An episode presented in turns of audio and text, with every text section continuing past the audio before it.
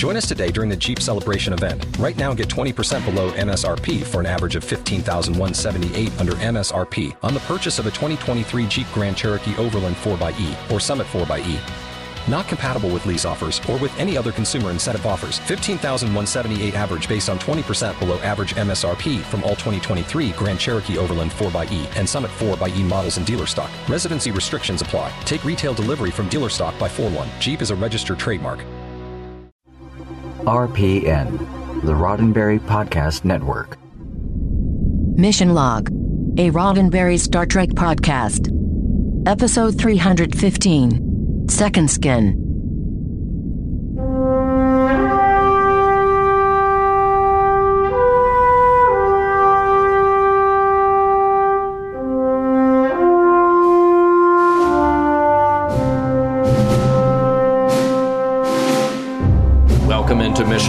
Roddenberry Star Trek podcast. I'm Legate Champion. And I'm Inquisitor Ray. Each week on Mission Log, we pull an elaborate ruse, fooling people into thinking that. Oh, that no, no, we- no, no, no, no, no. Inquisitor, that's Mission Log Live. Oh, right, right. Yeah. Each week on Mission Log, we watch an episode of Star Trek, examining it for ideas and ideals, and seeing whether the episode stands the test of time. Right. I've got trivia coming up in a moment, but first. But first, I'm going to let you know how to get in touch with us. Mission Log Pod is the address to find us on Facebook, Skype, and Twitter. If you'd like to leave us a voicemail, we would love to hear your voice. 323 522 5641 is the phone number to call. 323 522 5641. Our email address is missionlog at roddenberry.com. Our show website, including discovered documents, is at missionlogpodcast.com. And please do remember, we may use your comments on an upcoming episode of Mission Log. I know we have a running gag that says, you know, so every time we mention a show, we're going to do a podcast about that show in about 150 years. Mm-hmm. Mm-hmm. Started with moonlighting. Guiding Light is definitely in there someplace. Uh, Buck Rogers. some people want to do Buck Rogers. Some people want to do Super Train, which is fine because that could be like a two week show. Cold That's okay. Kolchak the Night Kolchak Stalker. the Night Stalker. That was one. Uh, you could do worse than doing a Barney Miller podcast. Sure.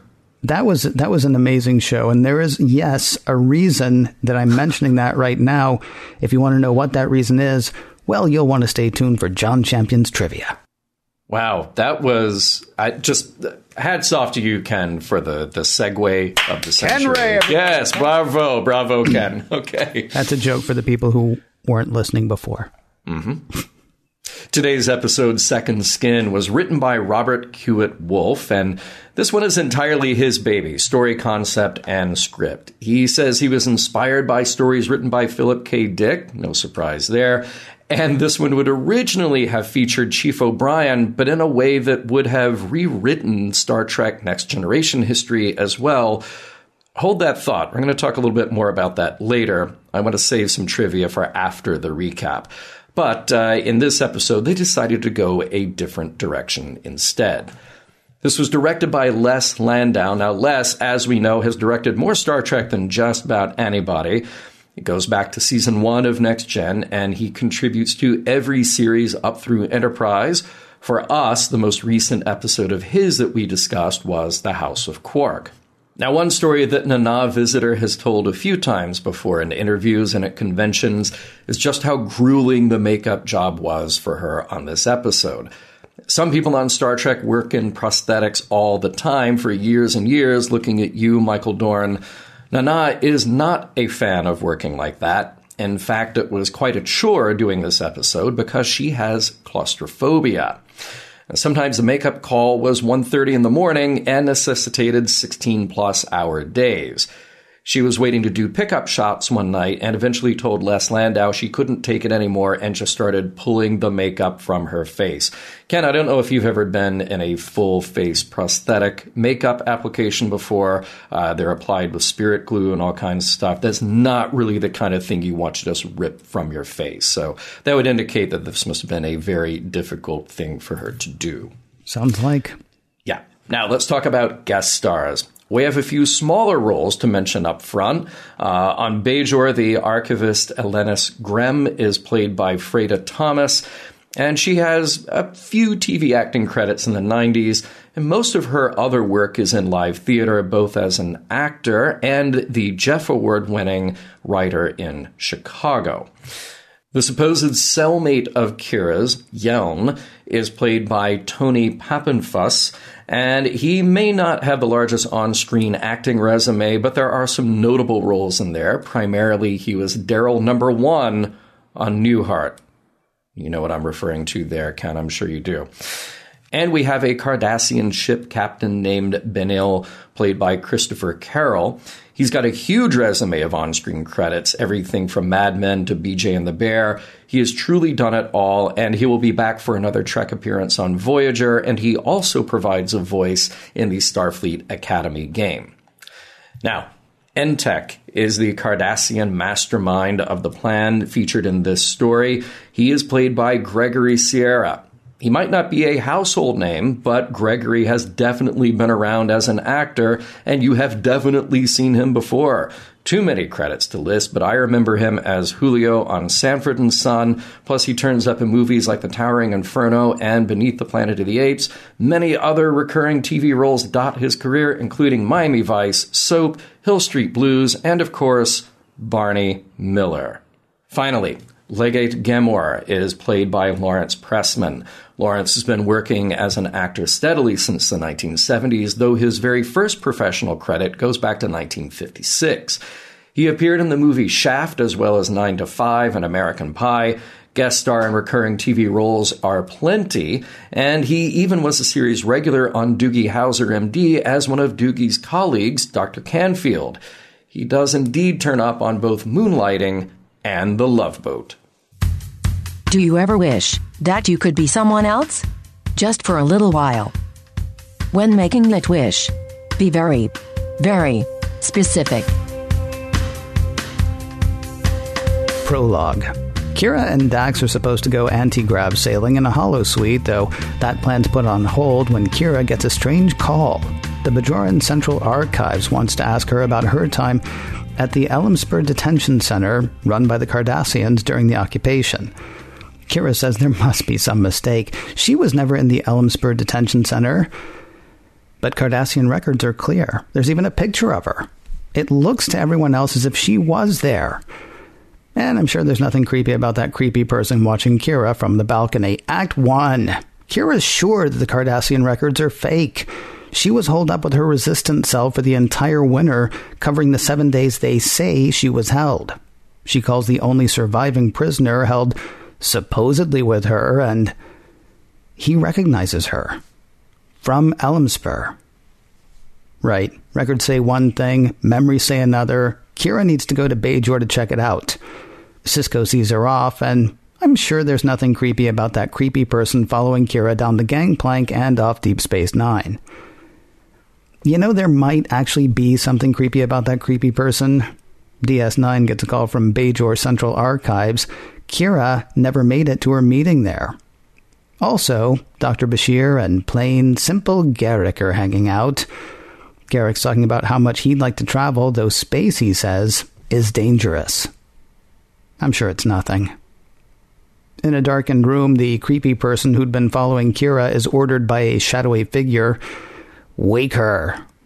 The her to be woken, a Cardassian, who bears a striking resemblance to Kira. What have you done to me? she asks. We've brought you back home. To Cardassia. Act 2. Kira is not having any of it. Do your worst. Cut me up. Tell me your lies. You'll get no information from me. Okay, but we don't want information. The shadowy figure is apparently some sort of military guy. Entek is his name. He says Kira is a Cardassian operative. Her memory has been erased best way to make sure infiltration officers aren't captured. Don't worry though, we've given you drugs to bring your Cardassian memories, your true memories, back to you. In time, you'll remember that you are an undercover operative of the Obsidian Order named Iliana Ghemor. That you volunteered to go undercover on Bajor, that we kidnapped a Bajoran resistance fighter, made you look like her, gave her your memories, and sent you in. After I trained you. Yeah, we go way back. Being here in the home where you were born should help, as should this recording of you before you left making a statement for when you return. Back on Deep Space Nine, one person from Bajor thinks they saw Kira on Bajor in the last day or so, but there's no record of her being there. There is a residual electrostatic charge that could mean that she was beamed off the planet, or that she was vaporized. They'll assume beam out and keep looking. Back on Cardassia, Kira's not watching the recording she supposedly made of herself. Very pointedly, not watching it. A chime at the door, and there's the guy who says he trained her, followed by Legate Tekeny Ghemor. They say he's her father. She says her father died on Bajor, though the legate says that's not true. Anyway, she should rest. But please, make yourself at home. Act 3. Plain, simple Garak drops by the infirmary as Bashir is closing up. Due to the late hour, Bashir tries to put the Cardassian off, though Garak says he has important news about Major Kira. Speaking of whom, she's busy in her room on Cardassia trying to figure out where the inevitable Obsidian Order listening device is. Legate Ghemor catches her and tells her where it is. It's not on, don't worry. As a member of the Central Command, he can have them turned off, which he has. He's brought her breakfast, the Bajoran dish hasperat, actually, though she refuses. He's still trying the whole you're my daughter thing, which Kira's still not buying. He says he wanted her to be an artist, not a spy. Cardassia could use a few more artists in his estimation. Well, he's really laying it on. How she's as stubborn as her mother, how he could have pulled some strings to stop her from going to Bajor, without her knowing, of course.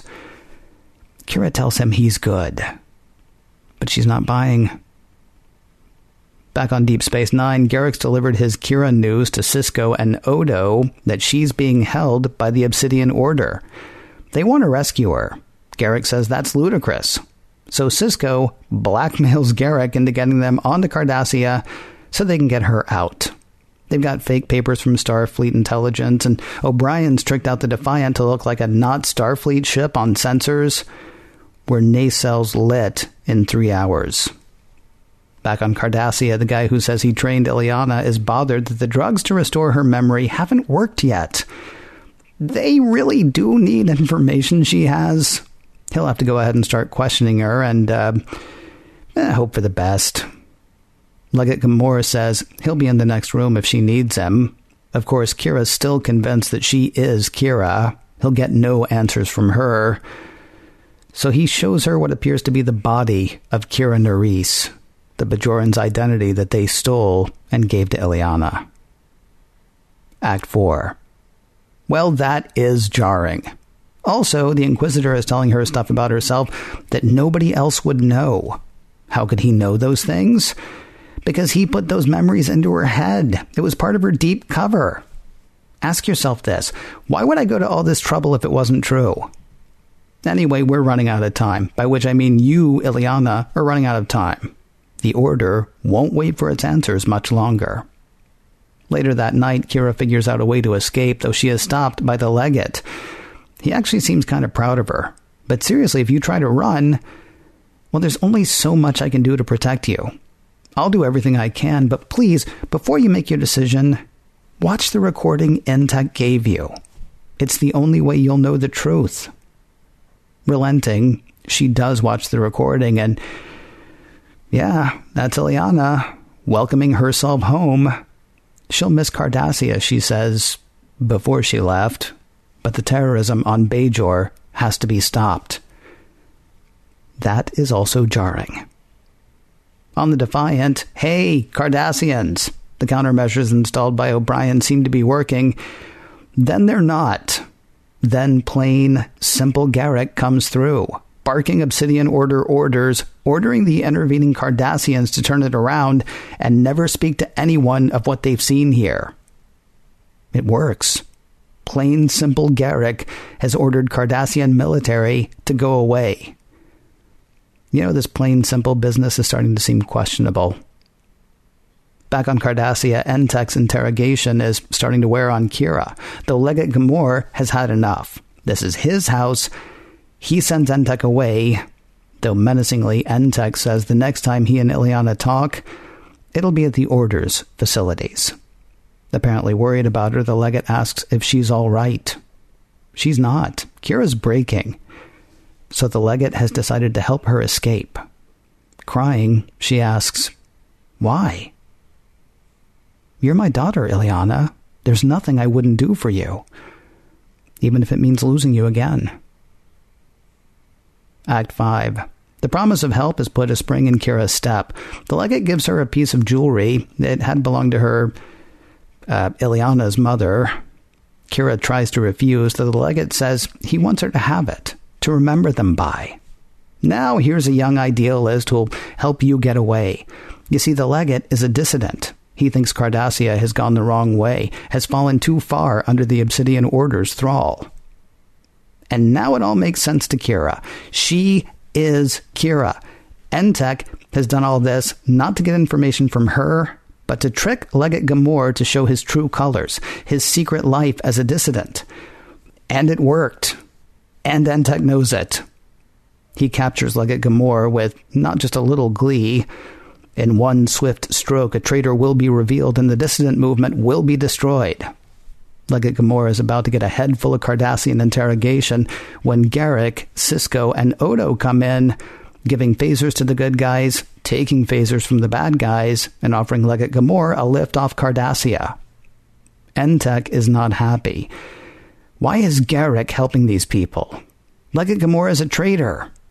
Treason, says Garak is in the eye of the beholder. As Garak and the others turn to go, Entek draws a hidden phaser, and Garak vaporizes Entek. Back on Deep Space Nine, Kira and Legate Ghemor go for a stroll. Yeah, she is Bajoran, just surgically altered to appear Cardassian.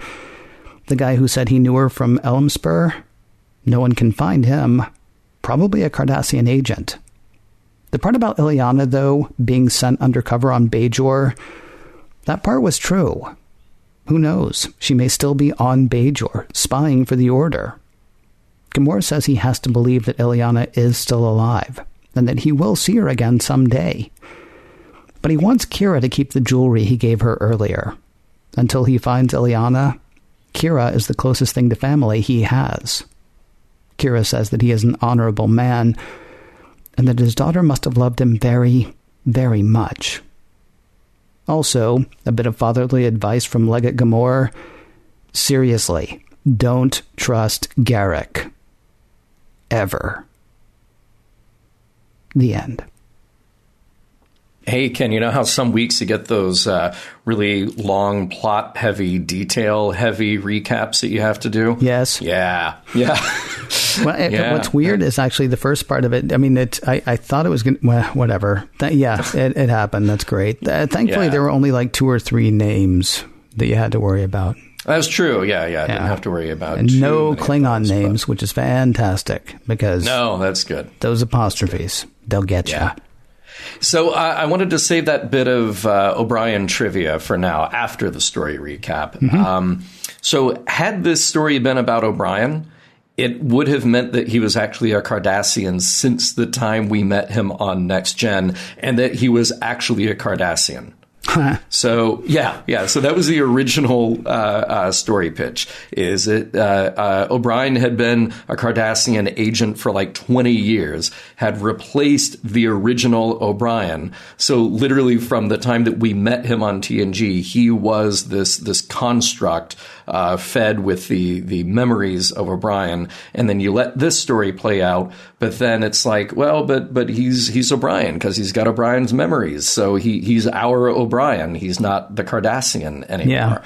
But you would have rewritten TNG history, and and as it was brought up, uh, what about Molly? Yeah, well, yeah, there is that, huh? So, yeah, so yeah. you do have that problem. Um, and then the other idea that was kicked around is that uh, Robert Hewitt Wolfe had originally wanted to leave ambiguity at the end about Kira's biology. Was she or wasn't she actually Cardassian or actually Bajoran, and they dropped this idea from the script. Uh, but but his whole thrust with it was, can we talk about identity versus the the uh, uh, biological, the DNA structure of the character, and just talk about who the character is. That would have been interesting. I'll tell you honestly, mm-hmm. I was, uh, because as I've said to many people, I've watched some Deep Space Nine. I haven't watched every episode yet. Mm-hmm. Uh, I was intrigued by the possibility that we might find that out. And that yeah. she, you know, because I know she stays the whole time. And of course, I saw What We Left Behind. So I know she even figures into the pretend season eight that they talk about in that. So right. obviously, she would have stuck around either way. Um, it was an interesting idea. Um, yeah, yeah. I'm, I'm not sorry they didn't do it. I, I think I would have hated the ambiguity. It would have been fine with me though if they'd established that yes, she wasn't that Cardassian because then that gives her so much other stuff to play with. But apparently she'll be playing with the religion pretty soon, so whatever. um, you know what I was thinking as I was watching this? What's that? Uh, Starfleet needs like some sort of like secret section that does hmm. stuff like you know infiltration and exfiltration and things like that. Huh. Oh, okay. So uh, let, let, me go with this. Yeah, yeah. What do what do you see? Well, I mean, let, us just talk about how like how this is not working for them without such a secret like section. Say, okay. Uh, Garak goes to Bashir, right, mm-hmm. and mm-hmm. and and delivers to him a secret. Mm-hmm. Bashir hands him off to Sisko and Odo, right. Mm-hmm. They rope O'Brien in to mod the ship and they bring yeah. Dax along because it's Dax. Everybody loves Dax. Yeah. Basically, the only person who's not in on this right now is uh, is Quark. Right. Everybody knows about their secret mission, and Quark probably knows because he's got. Well, he's got those ears, doesn't he? Uh, yeah, everybody knows about their secret mission. Everybody's getting wise to Garak's connections because everybody now knows about him, right? Yeah. Uh, I'm thinking if they had some sort of black ops, some sort of you know secret section that uh, huh. that might huh. that might be. Yeah, I just. I think you should pitch this. You think and I should really? I think, yeah, I think you. I think you could. That might be the, the kind of thing that uh, that they could introduce in, in a future Star Trek. I was yeah. really hoping you were going to say that's a terrible idea. You should burn it and never speak. No, no, no. no. I, th- I think you've nailed the reason why. I think uh, I think you just justified to yourself. Oh no, no! See, thing. oh, that's a whole other, that's a whole other thing for a whole other thing. We could actually we could we should do that sometime for Mission Log Live. That's a show, mm. by the way, mm. that people could listen to if they want to. I like that. Yeah, Tuesday nights seven. Hey, uh, here's a question: If they've got holo filters on ship communications, why aren't they literally using those all the time? Mm-hmm all the time. Like I'm Captain Sisko, Now I'm Aquaman. Now I'm this guy. It, I mean, it, it, that's awesome. You, you can fool a distant ship into thinking what kind of ship you're in and who you actually are when they get within communications range. Uh, it strikes me as a really terrible idea. Okay. By the way, that was uh, stock footage from Duet uh, that they used of that captain. Um, oh, yeah. really? Of, of, yep. Of that captain? Okay, I did not. yeah. not that was this little stock bit they they slipped in and had Avery Brooks uh, dub the voice. It, it was interesting though. Uh, speaking of holograms, so Kira is looking at that body on the slab there that that could be a hologram or a clone. Mm-hmm. We don't actually get an explanation for that one, but those are both plausible for her in the world that she lives in. That's fine. Hey, here's a crazy idea. That could be Iliana. Oh, Maybe yeah. I mean, it could like be Bajoran. Yeah, because you know we don't know where she is. She's out there someplace. That would have changed the end of that uh, episode then, when uh, Gamora says, "Oh, I have to think that she's out there still," and she can say, "Didn't you see the body on the slab?" That Nobody was- told him. Yeah, well, but I mean, she she just saw it. She was like, "Oh, well, but see, there was this thing." Well, no, I'm not. I'm not saying they would know. I'm saying maybe that's something that we know. Maybe that's something yeah. that Entek knows. It's like, yeah, oh well, we do have the dead operative who looks a lot like her. Right. I'm yeah. Just, I'm not yeah. saying. I'm just. I'm just saying. Now, we also we don't get an explanation uh, for how Entek would know about the Harakat incident, unless uh, are we to believe that that truly was an implanted memory somehow manufactured when she was unconscious.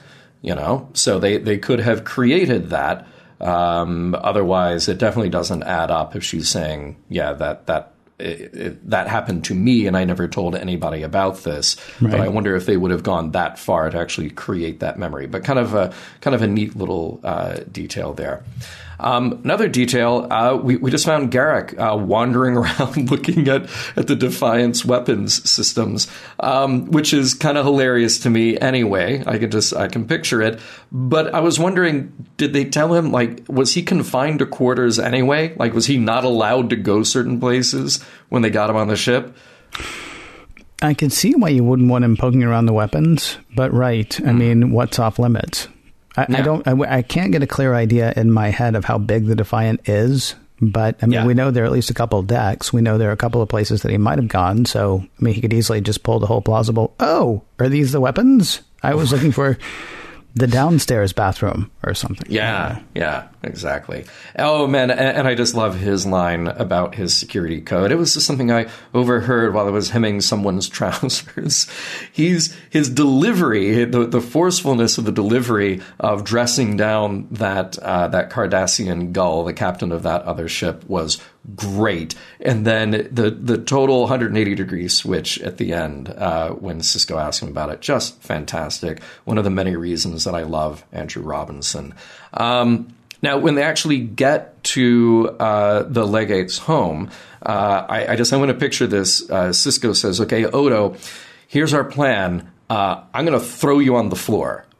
And then you do Odo things, and uh, that that that's what will overpower the Cardassians in the room. Yeah, I'm thinking Obsidian Order is kind of crap though, because the second, Yeah. like if you're a military guy and and somebody walks in and throws something on the floor, don't you go over and poke it? Do you maybe just shoot it? I mean, aren't they going Right. to jump back or something like that? It's just like Right. Also, good arm on Sisko though. He's got uh, what they in, in bowling I think call Brooklyn, right? Because Yeah. somehow he tossed that bag and landed it behind the guy in front of him without going over him. Right. Yeah, Yeah. just- you put a little English on it, I guess. Yeah, that was really good. I mean, here's the thing: Odo could have turned into a mouse. We've seen Yeah. him do that before. he, he could have turned into like a like a mayfly. That's a great Or- idea, though. The idea that you know, so so Sisko comes in, you know, guns at the ready with a ferret,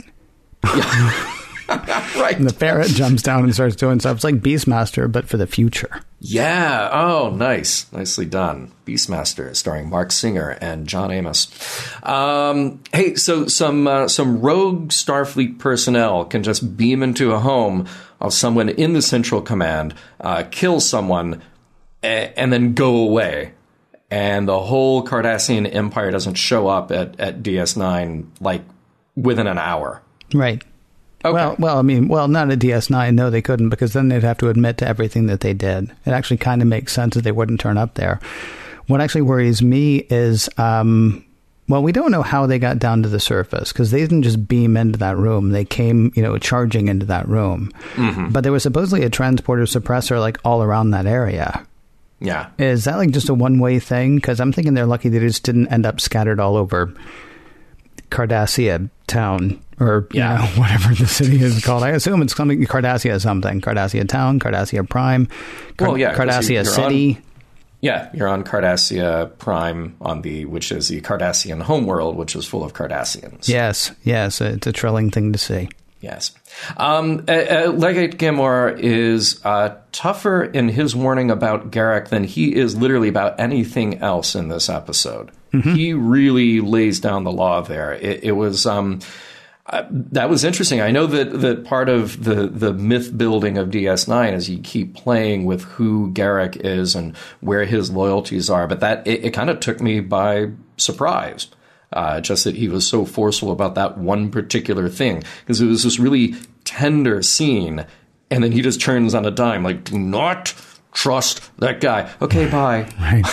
No pretend daughter of mine is going to have anything to do with him. Right, exactly. And when they were having that that nice goodbye, I, I just kept thinking, just once, I want to see someone try to hug a Cardassian because they have all that you know pointy armor chest plate thing. All of them do. Yeah. Just makes them, boy, yeah, it really gets into your intimate space. It does. And then, and then, you know, she looks up at him and says, Where did the neck ridges go?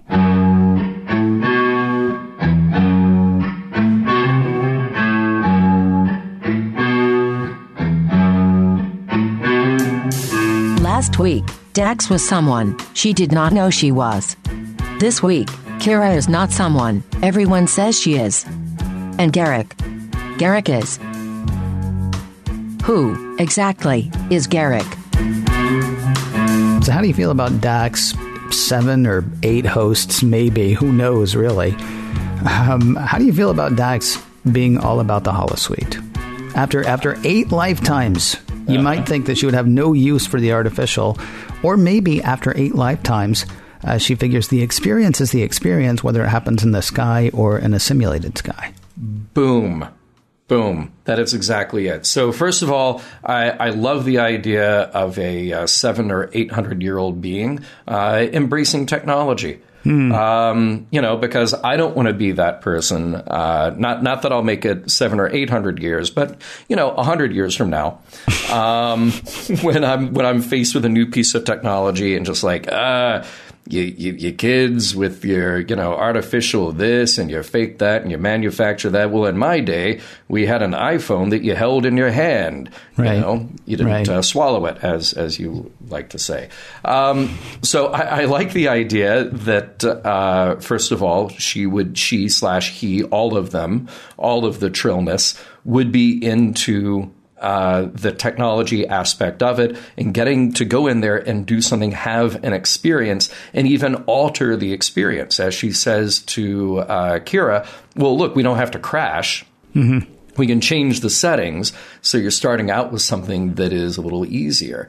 Um, it is an interesting thing, too, really quickly, with, um, with what happens with Kira, where she's like, I think if anything is worth doing, it's worth doing in reality but I'm afraid to do this thing.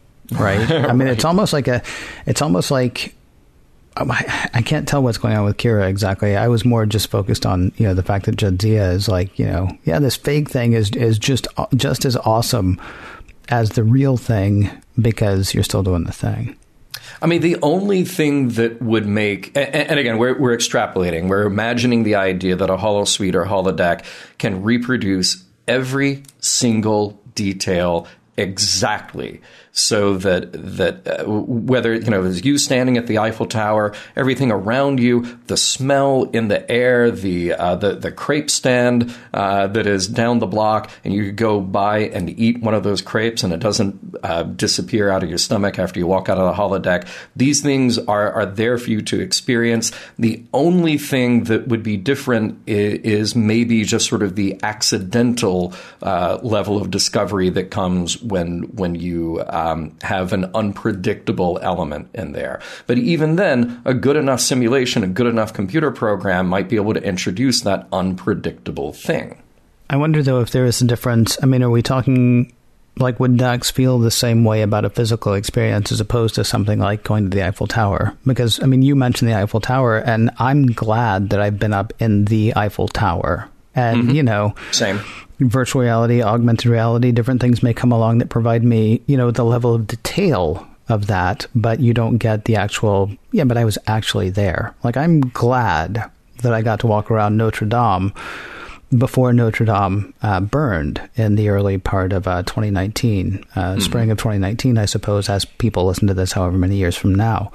Um, I got to walk around there in 2008. And of course, it had actually been mostly rebuilt at some point. That's what a bunch of like know it alls said. Once it burned, they were like, well, you know, actually, this is not the first. Okay, whatever. I understand. I got to walk around in it before that happened. And, and here's the thing they're going to rebuild that in 100 years from now. It'll be different. And there are uh, simulations that will let you look at Notre Dame the way it was before it burned. And yet, I'm glad I was there for that moment.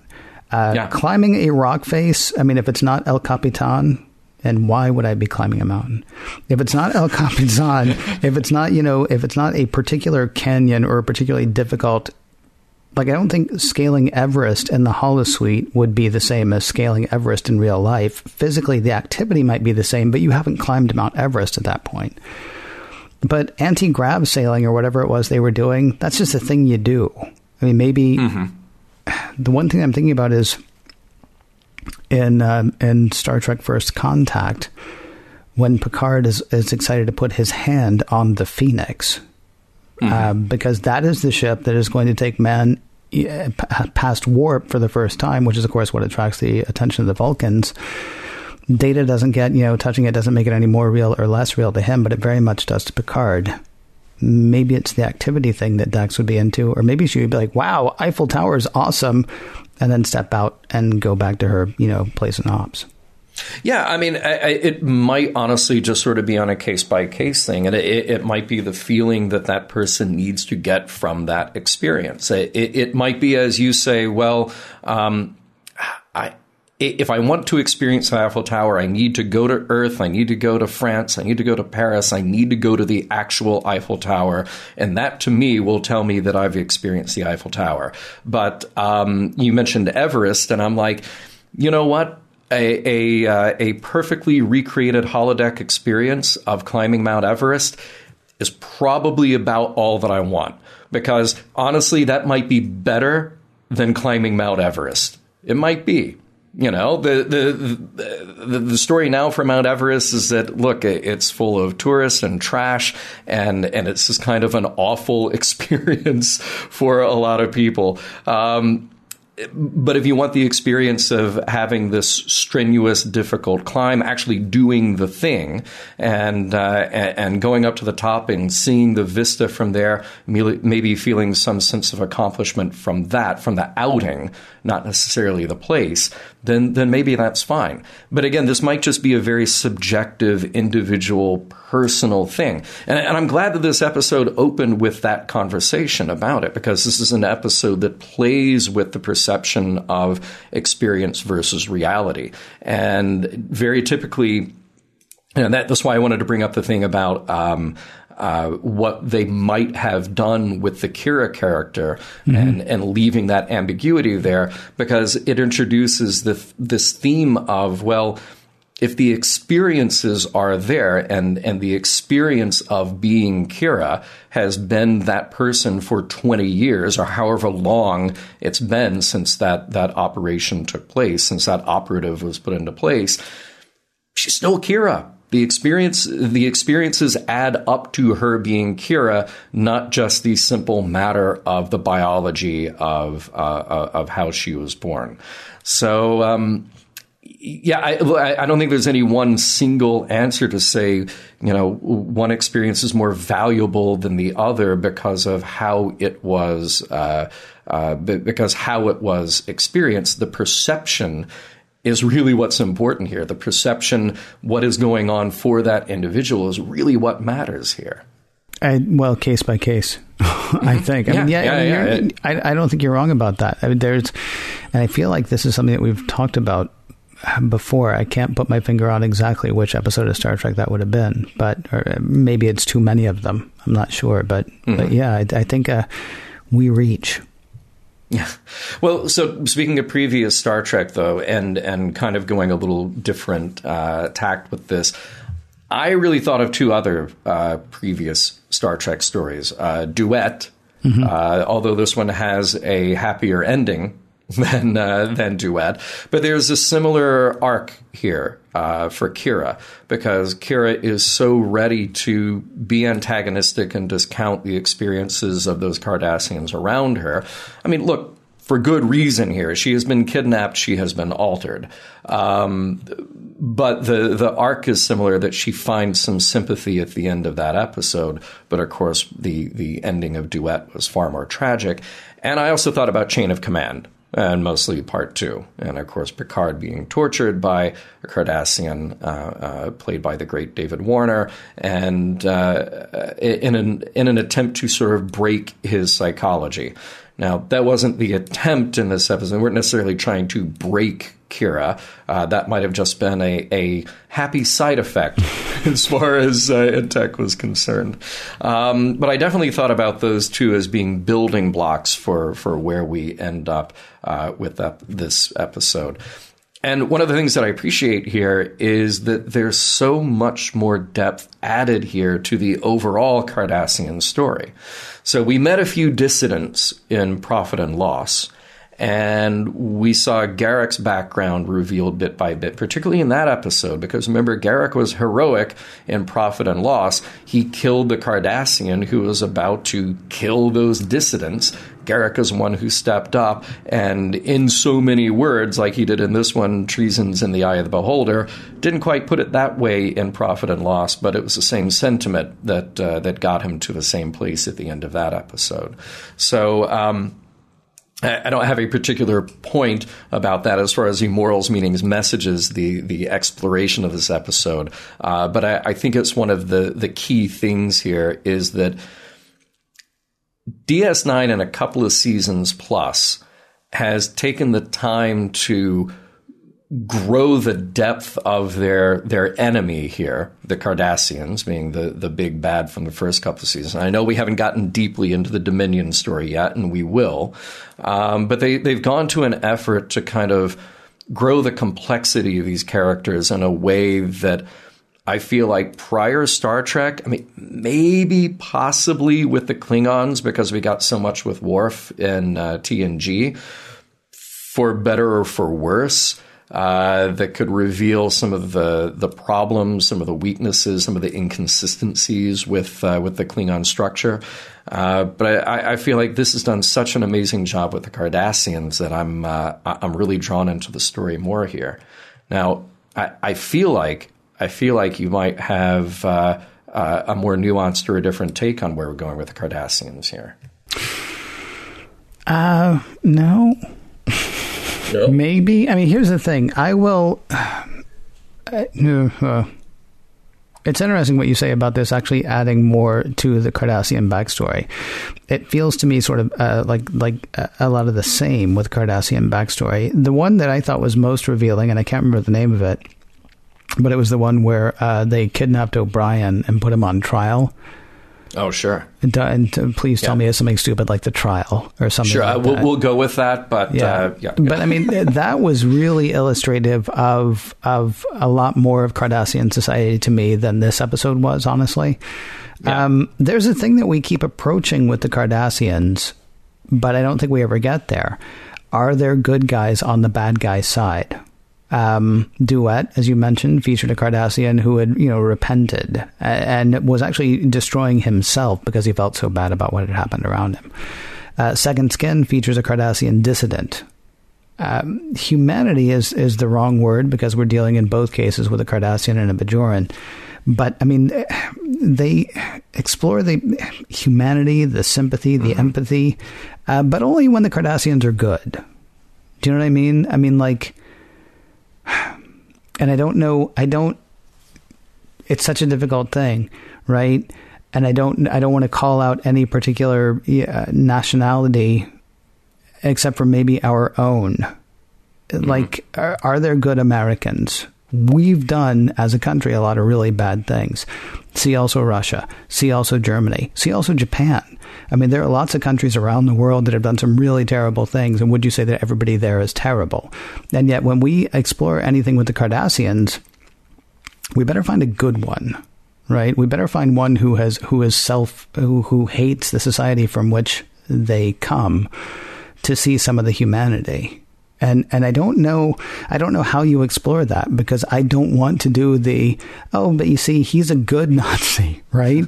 Because well, that doesn't exist. I mean and I think the difference there is that somebody who has chosen an ideology as opposed to somebody who just happened to be born on a different side of a border in a way. But if we're going to explore the humanity of a Cardassian you mentioned the ones uh, um, earlier in the other episode that I can't remember the name of, even though we just talked about it. The one with the Cardassian dissidents, the one who was uh, Quark's girlfriend. Profit and loss. Profit and yeah. loss. Thank you very much. I mean, everybody, everybody that we see any humanity in the Cardassians um, has to have turned away from being a Cardassian and well, and that's so, it's a weird it's it's weird to me that we can approach their humanity. I'm going to use that term. We can approach their humanity, but only if they've rejected, um, you know, uh, where they were born. Well, uh, two things. First of all, the other episode you were looking for was Tribunal. Okay, thank you. Uh, you're welcome. Uh, no letters uh, to to uh, me or Ken on that. um, but uh, the the other thing is, is that I, I, I, don't think that what you're describing is, is I, I don't think it, it's uh, a hundred percent buy-in from from DS9 that it, that it only goes in that direction. So look at uh, look at chain of command. Mm-hmm. So e- even David Warner, who was uh, uh torturing Patrick Stewart's uh, Picard. Um, we get a glimpse of him being a whole person by talking about his daughter and his life in uh, in Cardassia, and, and that even in this terrible position that he's in, he's still a person. He, he still has a life outside of just the, the horror and torture that he is implementing here. Now, to their credit, though, what we've seen is that uh, the, the Cardassians that we've dealt with primarily have just been on this military level. And from what we know of Cardassia, the majority of it is this military run, this, you know, uh, uh, very oppressive state government. So you, you mentioned, we go by historic example, you go with Nazi Germany. Yes, there were plenty of Germans who were not in the Nazi party, but the concern at the time was the Nazis who were uh, uh, acting on behalf of the government, who were implementing a, a, a pogrom of, of torture and horror throughout Europe. So I, I, don't think it's necessarily a bad thing that we are introduced to dissidents because I think what we're showing is we're showing cracks in this overall system. We're showing that, that this can be a terrible, oppressive, horrible system that is the opposite of how we would want to live and the values not only of us, but of Starfleet and the Federation, et cetera. But we're showing every single time we have these people, we're showing the system is what is screwed up the system is what is maintaining all of this power through uh, through terrible means most of the time, but the individuals within that aren't necessarily all buying it. And maybe what it's going to take is the right person or the right instance or or the right reveal to help reduce this, to, to, to, help get them in a better direction. So I'm, I, I welcome the idea that there are dissidents, and man, we almost had some of those dissidents get killed, but mm-hmm. fortunately had a guy like Garak step up who is as deep inside as anybody is inside to say, let's let, us encourage this. Let let's let these guys get away so they can do what is actually right.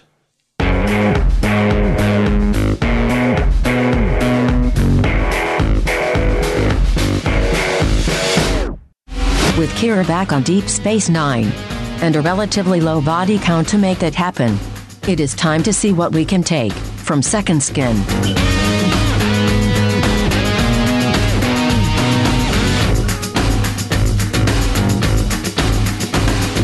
Second Skin, John. The episode is called Second Skin. This is the part um, where we talk about uh, the messages, morals, the ideas, the ideals, uh, whether the episode holds up. We also sometimes talk about the uh, sometimes talk about the uh, the title. I, I, can't imagine what second skin could possibly refer to in this episode. Uh, well, well, let's see. You've got uh, Kira literally getting a second skin, and man, I said it oh. before. Said it before in TNG. I'll say it again. cosmetic surgery in the 24th century is amazing. Yes, it is. Yeah. It is. Uh, and and although I will say props to the Obsidian Order for looking at a Cardassia and looking at a Bajoran and go, man, they look alike, don't they? No, seriously, put ridges and a thing and take that right. thing off and then like like press your thumb right in the middle of her head and mm-hmm. yeah. yeah. So that's so that's the uh, that's the title. So we go on now to the other parts, like um, whether this episode holds up as far as you're concerned. I, you know, I, will just say right away, I, I, can't even begin to tell you how many ways I love this episode. Um, e- even if you're not familiar with the ideas of Philip K. Dick's fiction, that's okay. That's fine. This is a riff on those types of ideas that deal with identity and memory and what is real, quote unquote, versus what is artificial. Um, I love all that kind of stuff anyway. And if we had just spent the last hour talking about the reality of the holodeck versus the reality of uh, naturally occurring experiences, that would be fine too. Um, but in this case, they've crafted this story that deeply impacts at least some of our characters here, and, it's really thrilling to watch. I, I, like the the kind of uh, spy espionage. Um, you know, we we've been talking about how the Cardassians in many ways parallel uh, historically awful regimes, and certainly there are influences of uh, the Nazi Party on what we see in the Cardassians they they kind of hit those notes whenever we get uh, an intense Cardassian story here. So all of those things I think added up to uh, a really exciting episode and some great performances in it too. I feel like it's redundant to say that there are great performances in DS9, but pretty much you can have an episode that maybe you or I am not thrilled with, and you can still point to it and go, "Oh, but oh, but that character was so good. you know, that actor was so good. Um, I know that uh, Kira, and because it's Kira and Nana Visitor, uh, for the first couple of seasons, took some criticism for being too intense. Uh, but I feel like that that serves what happens with the character. It it, it serves uh, not just sort of the deep wounds in the character's background, but when a character like hers is tortured uh, uh, in an episode like this one, then I feel like it makes the the moments of growth that much more poignant. So, look, I could go on and on. I, I, there's so much that I loved about this one. I want to hear what you thought, Ken. Everything that you just said is is spot on as far as I'm concerned. It's it's well written. It's well acted uh, the guest stars. It, it's it's funny to me because you get some weird people playing Cardassians, but I mean like Paul Dooley, mm, right? Mm-hmm. Uh, and then the guy who played uh, who played uh, the legate in this episode as well. I mean he is a he is a, a character that I or an actor, excuse me, that I recognize uh, through his makeup. Yeah. Um, which is kind of uh, it's yeah it's it's yeah it's it's pretty well done. I I kind of wish we had spent all of our time on Cardassia, honestly, because I, I don't know. It's interesting. You you said something like we keep getting layer upon layer of the Garak thing, and I'm just kind of tired of it. Hmm. And and I know it's probably going to be for like all seven seasons or yeah. whatever. But the whole like, oh, is he? Isn't he? Should we trust him? Should we not trust him? Whatever. I mean, okay, so now we know he can literally order uh, Cardassian military away, right? Yeah. So it's time to stop being coy. it right. seems to me. But I guess we're gonna you know keep doing that anyway. Um, it would have been interesting to see you know, like sort of her standoff with the legate and with the inquisitor um, a bit more. Uh, they that happens a little bit quickly to me because we're too busy doing the whole you know swashbuckling part on the other side. Yeah, I would I would have been fine just telling me the B plot later about you know how they did it and what they did and all that stuff. Um, because uh, the real meat of everything that happens happens on Cardassia. Mm-hmm. I think, but that's yeah. not a complaint because the rest of the episode. I mean, it, honestly, the episode is, is, so well done that even those short hops uh, back onto the Deep Space Nine side and on their way to Cardassia, I mean, they're they're they're forgettable. And I don't mean that like in a disparaging way. I mean, they do not detract uh, from the good stuff that was going on uh, with the Legate, the Inquisitor, and the Major, uh, which is a Le Carre novel, by the way. Uh, what about messages, sir? Does anything uh, anything jump out at you on that side? Yeah, well, it, you know, I, I, wanted to bring up the the elements that they dropped from this story uh, mm-hmm. because it, it, falls short of really being a statement piece about identity. But that's okay because the the theatrics, uh, I feel like, of what happened to Kira they're not there for a message, at least in this version of the script as as filmed and edited and presented. And, and, the questioning of reality, I feel like, isn't a message, but these are fun existential uh, questions to ponder, as, as, we got to do in this episode to talk about, you know, who who are you really, and and if you experience something, whether real or artificial, did you experience that thing? Well, the experience is real, even if the, the cause of that experience maybe was manufactured. But I have to say again, you know, the very last scene hit me right in the feels. Kira again learns something about her so called enemy. Mm-hmm. And this is the long, slow process of seeing the other as being one of you. And yeah, her, her other is not Bajoran, but her other is a person.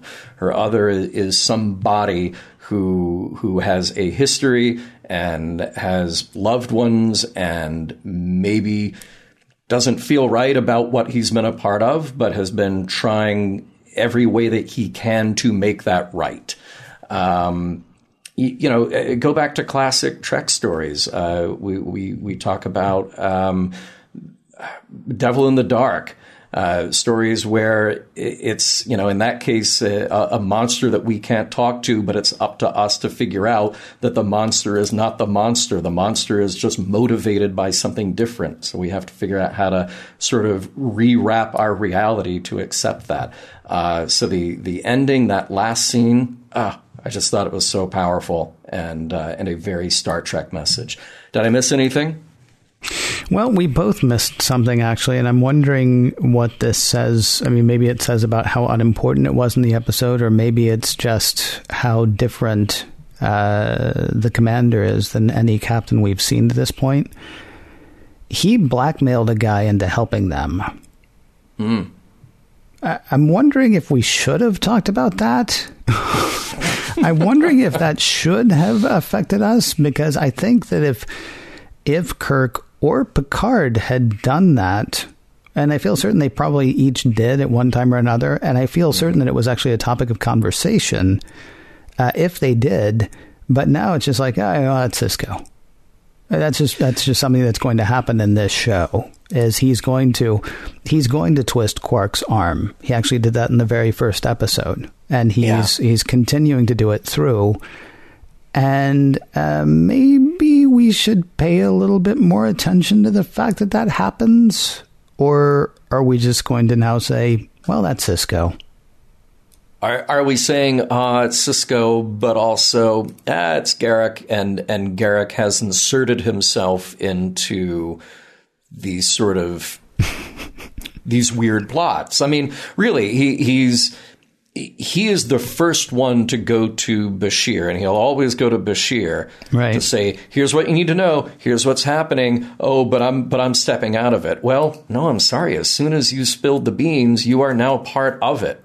Mm-hmm. You, you, are in it. So I, uh, I, I see what you're saying. I don't disagree with you. I think we should look at the ethics of what Sisko is doing. I think in the Garak case, Garak is throwing himself in there. Uh, well, I mean, he does to an extent. He gives them the information they need to, you know, know something. I mean, honestly, the same thing has happened to Quark before. He's like, "I'm going to tell you this thing, but I don't want any part of it." And then Sisko's like, "Well, you're part of it, whether, whether, you want to be or not, unless you want your bar closed and your kid, you know, tossed out an airlock. Not your kid, your nephew, but you get the idea. Yeah. I mean, yeah. listen, you, I I need what I need now, and so you're going to give that to me because I have power over you, which." I mean, again, I mean that's not that's not even the point of this episode. I'm just thinking uh, other iterations of Star Trek. If we had seen that, we, th- that would have been what we talked about. yeah. And this iteration of Star Trek is like, ah, it's Sisko.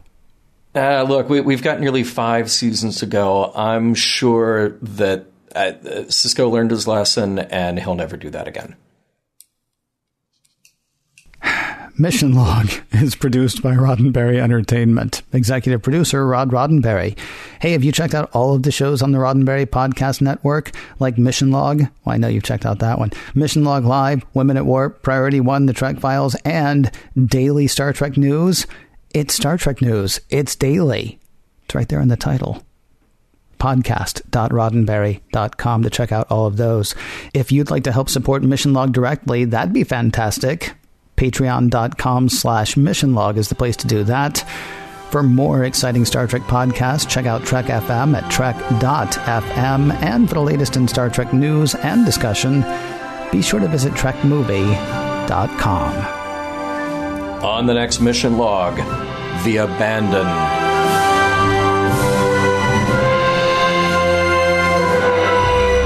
Some of the music for Mission Log provided by Warp 11, online at warp11.com, and from the album Messages by Key Theory, free to download at keytheory.com.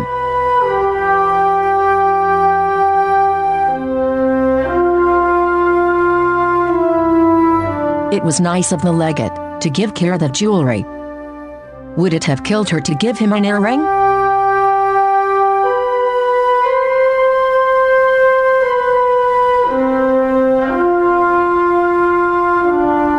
End transmission.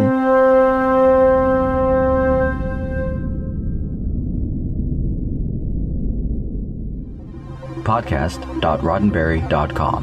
The Roddenberry Podcast Network.